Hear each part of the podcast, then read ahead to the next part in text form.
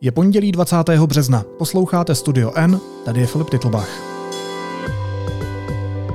Dnes o tom, proč ve Francii pokračují masivní protesty.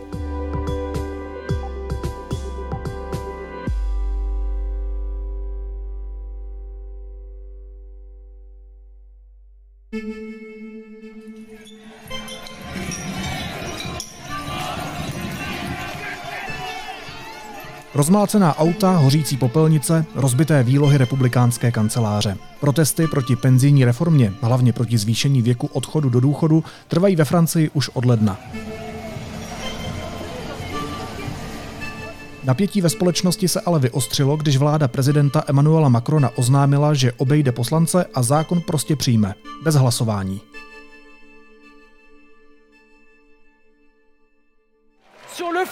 De l'article 49, alinéa 3 de la Constitution, j'engage la responsabilité de mon gouvernement sur l'ensemble du projet de loi de financement rectificatif de la sécurité sociale pour 2023. Jedinou cestou, jak reformu zastavit, je vyslovit vládě premiérky Elizabeth Born nedůvěru. Hlasování o ní opozice už vyvolala. O osudu současné francouzské vlády a penzijní reformy se bude hlasovat dneska odpoledne. Může vláda padnout? A nepřepočítal se tentokrát Macron? O tom budu mluvit se spravodajem a publicistou Františkem Kalendou, který je ve Francii. Františku, vítej, ahoj. Ahoj, děkuji za pozvání. Já začnu možná takovou symbolickou otázkou, řekněme, protože se objevila zpráva, že ve stávce pokračují i pařížští popeláři a uklízeči a město se proto noří dohromad eh, nevyvezených odpadků. V sobotu odpoledne jich na chodnících hlavního města bylo asi 10 tisíc tun. Tak si říkám, jak teď vypadají francouzské ulice? Já s tím mám i osobní zkušenosti, protože nedávno eh, se podobně stávkovalo i na ulicích Marseille a to byly opravdu zaplaveny hromadami odpadků a jak už to tak občas ve velkých francouzských městech bývá s odpadky, nebo ve všech velkých městech asi bývá s odpadky, se začaly na ulicích objevovat také velké množství krys, které teda jsou v Marseille i v Paříži poměrně často i bez těch odpadků, ale v tomhle to opravdu byla záplava. Takže je to samozřejmě strašné. E, jsou místa, která si ten svoz odpadků zařizují sama, nebo si dokázali zařídit nějaký alternativní svoz odpadku, ale to jsou samozřejmě čtvrtě, kde bydlí bohatí lidé a většinou teda opravdu super bohatí lidé. Takže si dovedu představit, že v Paříži to teď bude uh, podobná hrůza a k tomu teda samozřejmě občas ty odpadky někdo zapálí, ať už kvůli tomu, že protestuje, anebo uh, kvůli tomu, že už to nemůže vydržet. Uh, ty odpadky se hromadí teda většinou kolem nějakých kontejnerů a v okolí, ale pak zase ty krysy třeba to roste stahají na další místa, nebo eh, takže to je, a nebo ptáci taky, takže to je poměrně nepříjemný zážitek teda. No a kromě toho, že francouzská metropole smrdí, nejenom ona teda, a že tam pobíhají kresy, tak eh, jak vypadají ty samotné protesty? Jsou to jako násilné protesty, jsou to hromadné, masivní protesty? Eh, ty protesty teda probíhají v podstatě úplně všude po celé Francii v menší nebo větší míře. Samozřejmě ty největší se soustředí právě do Paříže, do Lyonu, do Marseille, do těch větších měst. Ale eh, chtěl jsem tím říct, že třeba i v menších vesnicích a městečkách eh, člověk může narazit na nějaké blokády nebo na to, že se před třeba místním nebo před sídlem místní samozprávy shromáží několik desítek, v některých případech třeba i stovek lidí. Tonight, chaos in the streets of France for the third night in a row, with police making dozens of arrests. Earlier in the day, activists posting videos of protesters storming through a major shopping center. Většina těch protestů je samozřejmě docela klidná, nenásilná, bohužel, ale teda ve Francii, v několika dalších velkých městech, vím, že je to jak tady v Marseille, tak i v Lyonu například, tak se přes víkend a vlastně už ve čtvrtek večer, protože k tomu jakoby obejítí parlamentu došlo právě ve čtvrtek, tak eh, se objevovaly, eh, objevovaly takové násilné incidenty. Nejčastěji je to také menší rabování obchodů, zapalování aut nebo třeba motorek, zapalování právě těch odpadků a nevím, mám pocit, že francouzi prostě rádi něco zapalují, takže toho je hodně. Byla z toho spousta videí, chtěl bych zdůraznit, že to je pořád relativně menšinová záležitost, není to něco, co by se dělo většinou a většinou naopak ti organizátoři se tomu velmi snaží zabránit, ale nutno říct, že zvlášť teď o víkendu A speciálně v ten čtvrtek, tak hodně těch protestů bylo naprosto spontánní, vlastně nemělo žádné jasné vůdce, organizátory a tak dále, takže tam to bylo ještě o něco složitější to kontrolovat. A tyhle protesty, stejně jako i jinde ve světě, prostě vždycky využijí takové ty radikální bojůvky, jak už extrémní levice, tak i extrémní pravice a, a dělají na ulicích bordel. French people angry after President Emmanuel Macron forced through a pension reform bill without a vote, increasing the retirement age from 62 to 64. No ono to trvá už několik týdnů, já jsem právě říkal v úvodu, že teď ty dlouhé protesty mají vlastně nový motor, protože, jak jsi zmínil, tak francouzská vláda se rozhodla prosadit důchodovou reformu bez hlasování poslanců. Proč se to stalo? Proč přistoupila k tak kontroverznímu kroku? Ona na to má z ústavy nárok, je to vlastně článek ústavy 49.3, eh, který umožňuje v případě, že se nenajde dostatečná většina v parlamentu, tak aby vlastně vláda sama sebe nabídla eh, jako potenciálně za oběť a prosadila tím způsobem nějaký zákon. Nejčastěji se tedy tímhle způsobem prosazovaly třeba eh, rozpočtové zákony a mimo jiné to tak před několika měsíci udělala i současná vláda Elizabeth Bornové a e, často poměrně se tím taky prosazují nepopulární reformy. V tuhle chvíli je situace taková, že vlastně Macron po posledních parlamentních volbách a jeho strana nemají v parlamentu většinu, o tom jsme se ostatně tady e, spolu bavili a musí tedy tu většinu hledat a mimo jiné i kvůli velmi masivním obstrukcím, hlavně teda extrémní a uh, krajní, extrémní pravice a krajní levice v parlamentu, uh, tak by to projednávání bylo hodně komplikované a není jasné, jestli by se ta většina našla, asi spíše ne. Vlastně ona se Macronova vláda hodně opírá o takovou tradiční pravicovou stranu, která se jmenuje Republikáni, a s tou tedy má poměrně pohodlnou většinu, ale tam jsou velké vliční spory o to, jestli tu reformu podpořit. Eh, spousta lidí z téhle strany, z republikán, by si přála, aby ta reforma byla mnohem drastičtější, že vlastně nejde dost daleko. Pak se objevují i hlasy mezi jakoby těmi menšími spojeneckými stranami.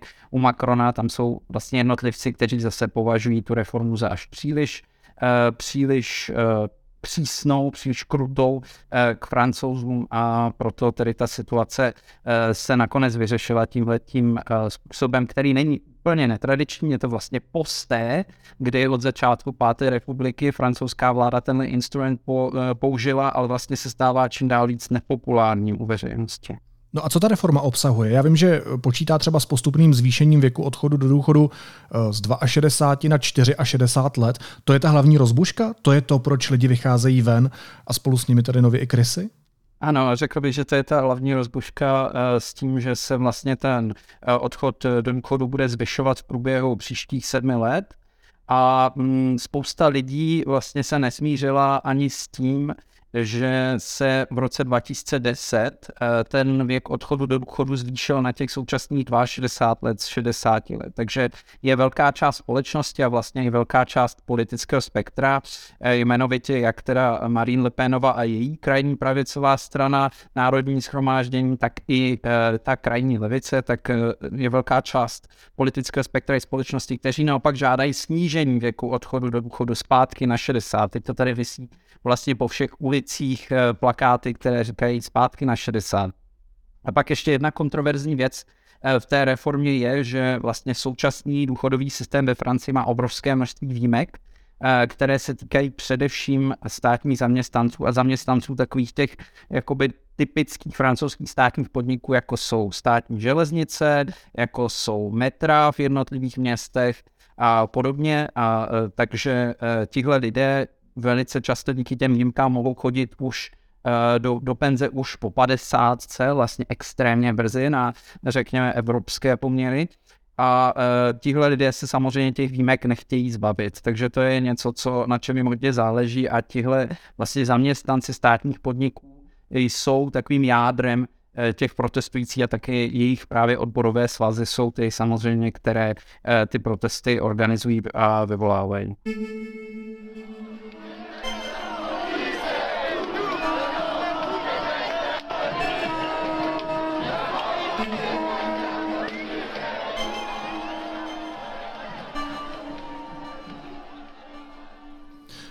Vždycky v takových situacích se hledá vyník, kdo za to může.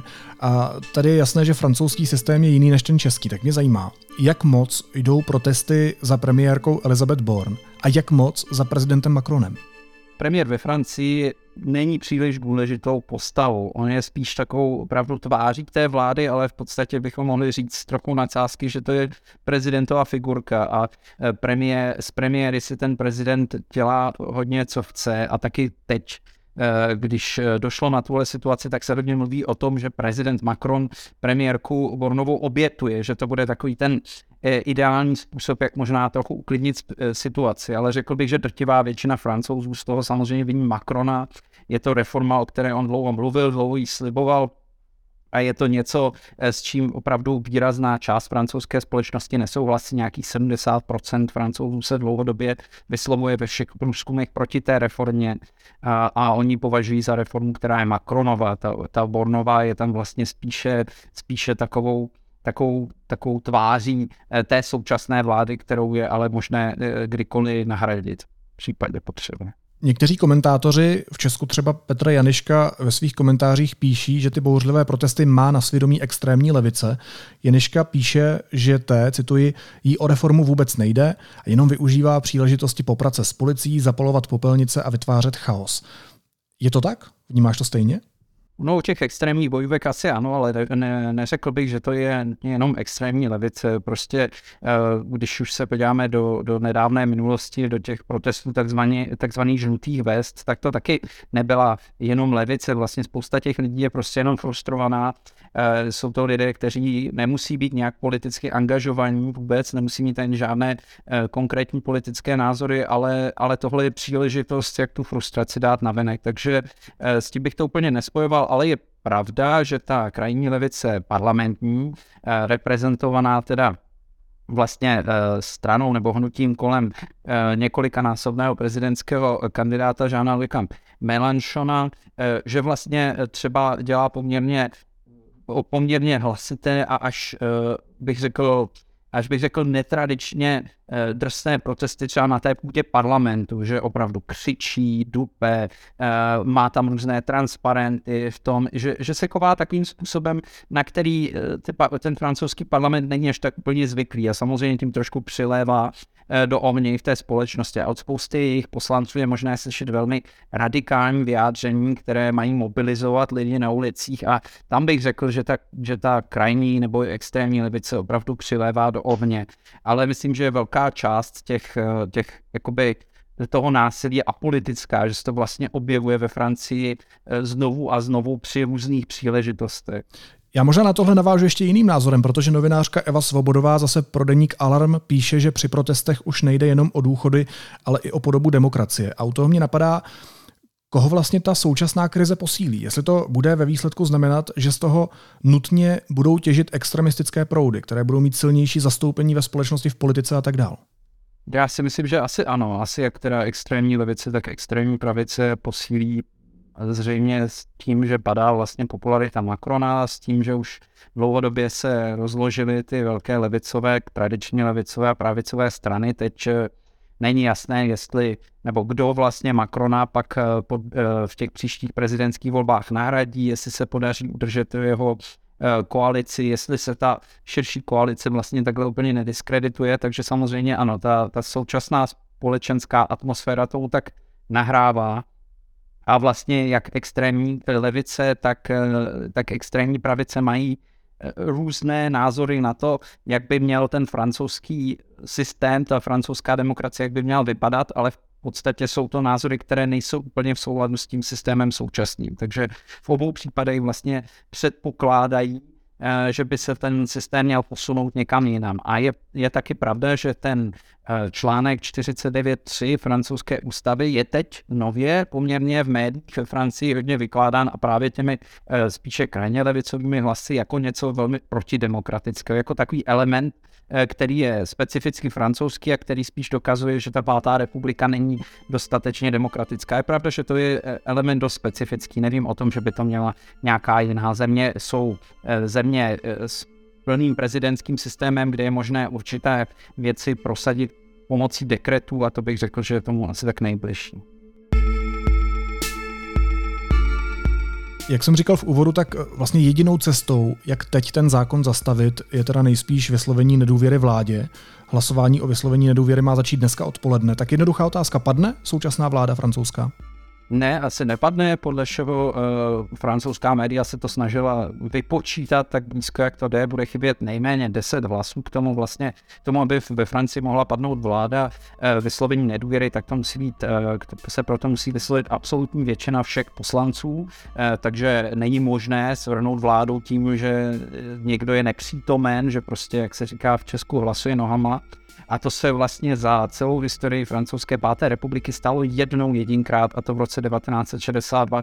A ještě ke všemu to nemělo souvislost eh, s tím článkem ústavy, o kterém se tady bavíme. Takže je to extrémně neobvyklá záležitost. Eh, zdá se, že na to prostě není dostatek hlasů a eh, v podstatě to vysí na poslancích té pravicové strany republikáni, kterých jsem se bavil, kde vedení jasně říká, že si nepřejí v žádném případě aby uh, jejich poslanci tímhle způsobem hlasovali a zdá se, že to bude spíše menšina, která tak bude hlasovat. Oni v podstatě uh, teď hodně bojí o přežití, by se dalo říct, protože další instrument, který má francouzský prezident jako ten uh, opravdu hodně mocný hráč na francouzské politické scéně, je to, že on ten parlament může taky rozpustit. A tím pádem, pokud to udělá, tak zvláště strany, jako jsou republikáni, tak velice pravděpodobně oslabí ještě více ve prospěch té francouzské krajní pravice. A e, je otázka samozřejmě, jak by se vedla Macronova vlastní strana, ale asi tam o to není úplně zájem. Ještě bych dodal, že vlastně e, je ještě jeden způsob, o kterém se teď mluví, jak tu reformu pensí alespoň zpomalit, a to je vypsání referenda, které si vlastně může Eh, parlament a potažmo, eh, potažmo tedy občané si ho můžou vynutit, eh, pokud je proto dostatečné množství poslanců, myslím si, že to je jedna pětina všech členů obou komor parlamentu a také 10%, podpisy 10% všech voličů, což je nějakých 4,5-5 milionů lidí v tuhle chvíli. A to už teda v tuhle chvíli vlastně levice v parlamentu navrhla a e, z největší pravděpodobností se tedy začnou sbírat podpisy a v takovém případě podle názoru části právních expertů, protože ty názory se na to rozchází, by na devět příštích měsíců ta e, reforma nevešla v platnost, pozastavila by se, e, pozastavilo by se to, aby vyšla v platnost a pak, pokud by se tedy podařilo dosáhnout těch, těch požadavků, tak by se pak o ní hlasovalo v referendu. A řekněme ještě, když nepadne vláda dneska nebo zítra, tak co v tom dlouhodobém pohledu? Macron dokázal ustát už celou řadu krizí, třeba hnutí žlutých vest, pandemii COVID-19 a tak dál. Může francouzská vláda ustát tohle v dlouhodobém měřítku? No, zřejmě z největší pravděpodobností ne ta samá francouzská vláda. Jak už jsem říkal, dá se očekávat, že on tu vládu uh, obmění při nejmenším. Samozřejmě problém pro Macrona je zase ten, že nemá tu většinu v tom parlamentu.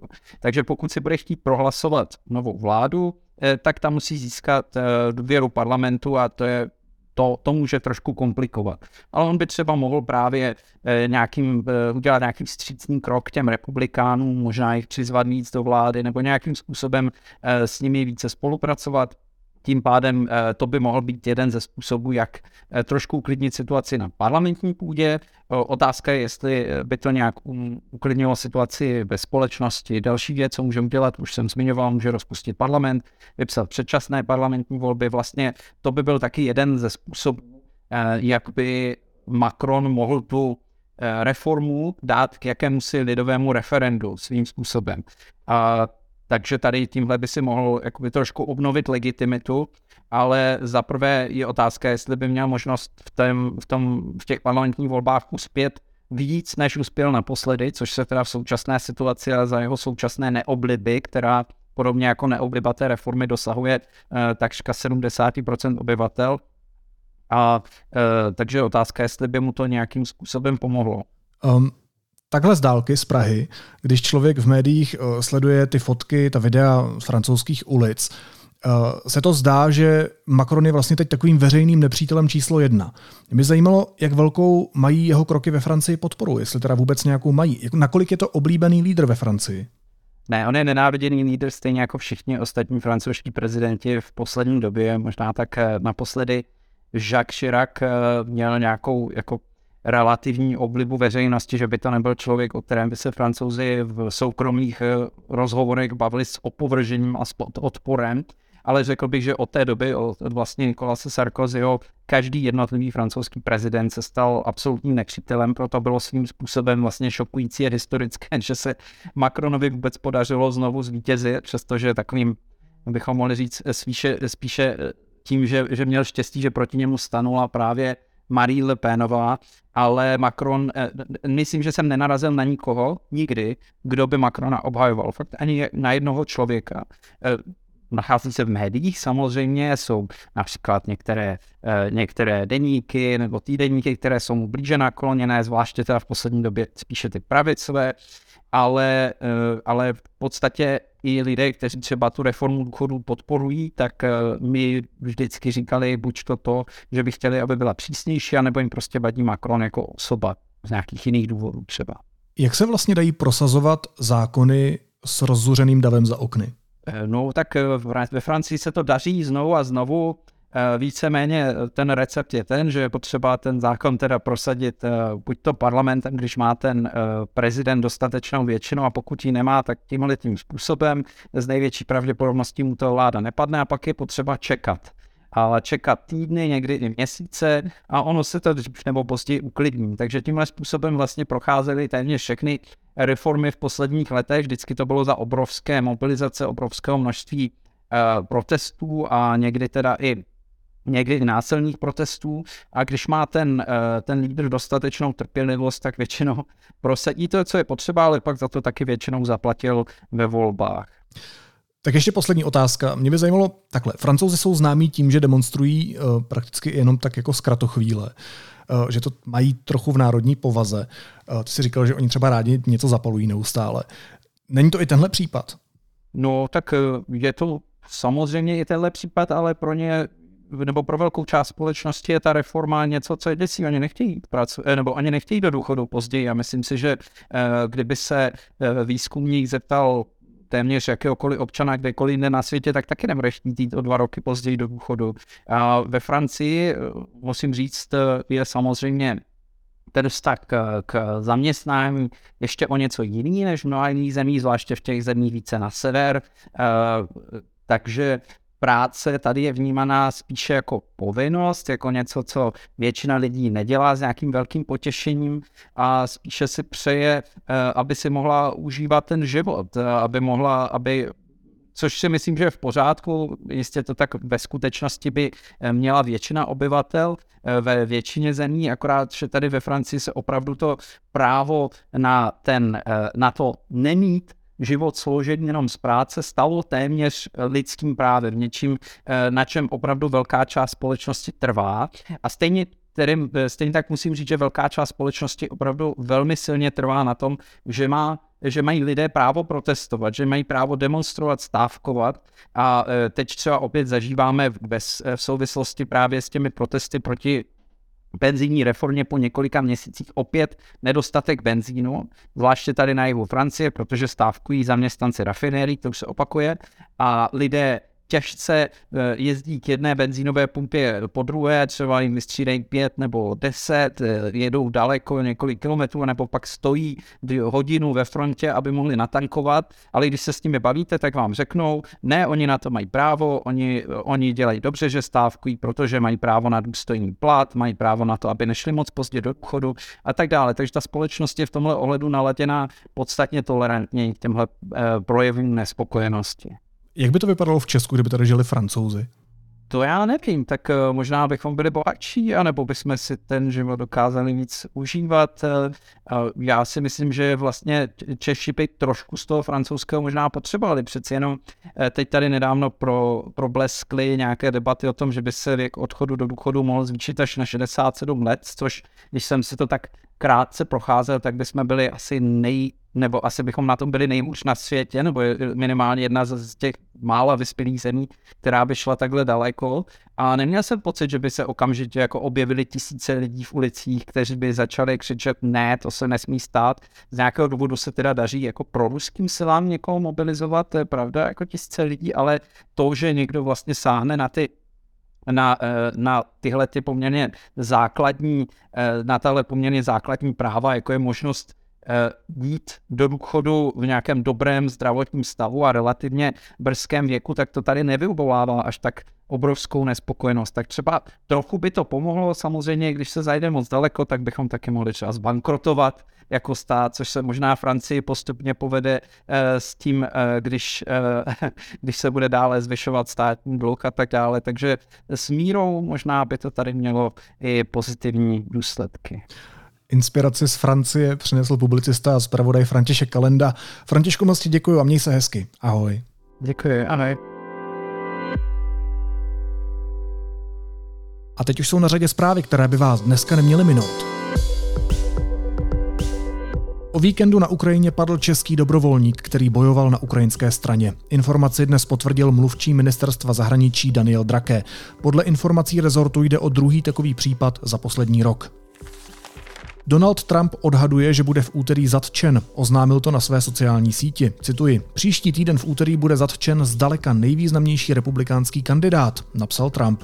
Federální vyšetřovatelé ho vyšetřují kvůli penězům, které jeho bývalý právník vyplatil Trumpovým jménem pornohračce Stormy Daniels za mlčení před volbami. Saudský král pozval iránského prezidenta na návštěvu do své země. V dopise také ocenil nedávnou dohodu o obnovení diplomatických styků s jednanou v Pekingu. Čínský vůdce Xi Jinping přiletěl do Moskvy, píší to světové agentury s odvoláním na čínská a ruská média. Letoun s čínskou hlavou státu podle nich přistál na letišti Vnukovo. A vedoucí prezidentské kanceláře Jana Vohralíková získala bezpečnostní prověrku na stupeň důvěrné. Bude žádat o stupeň tajné.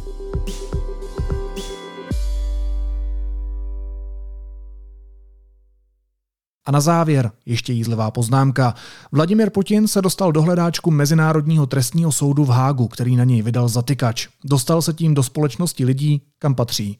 Mezi africké diktátory, válečníky a násilníky. Gratulujeme. Naslyšenou zítra.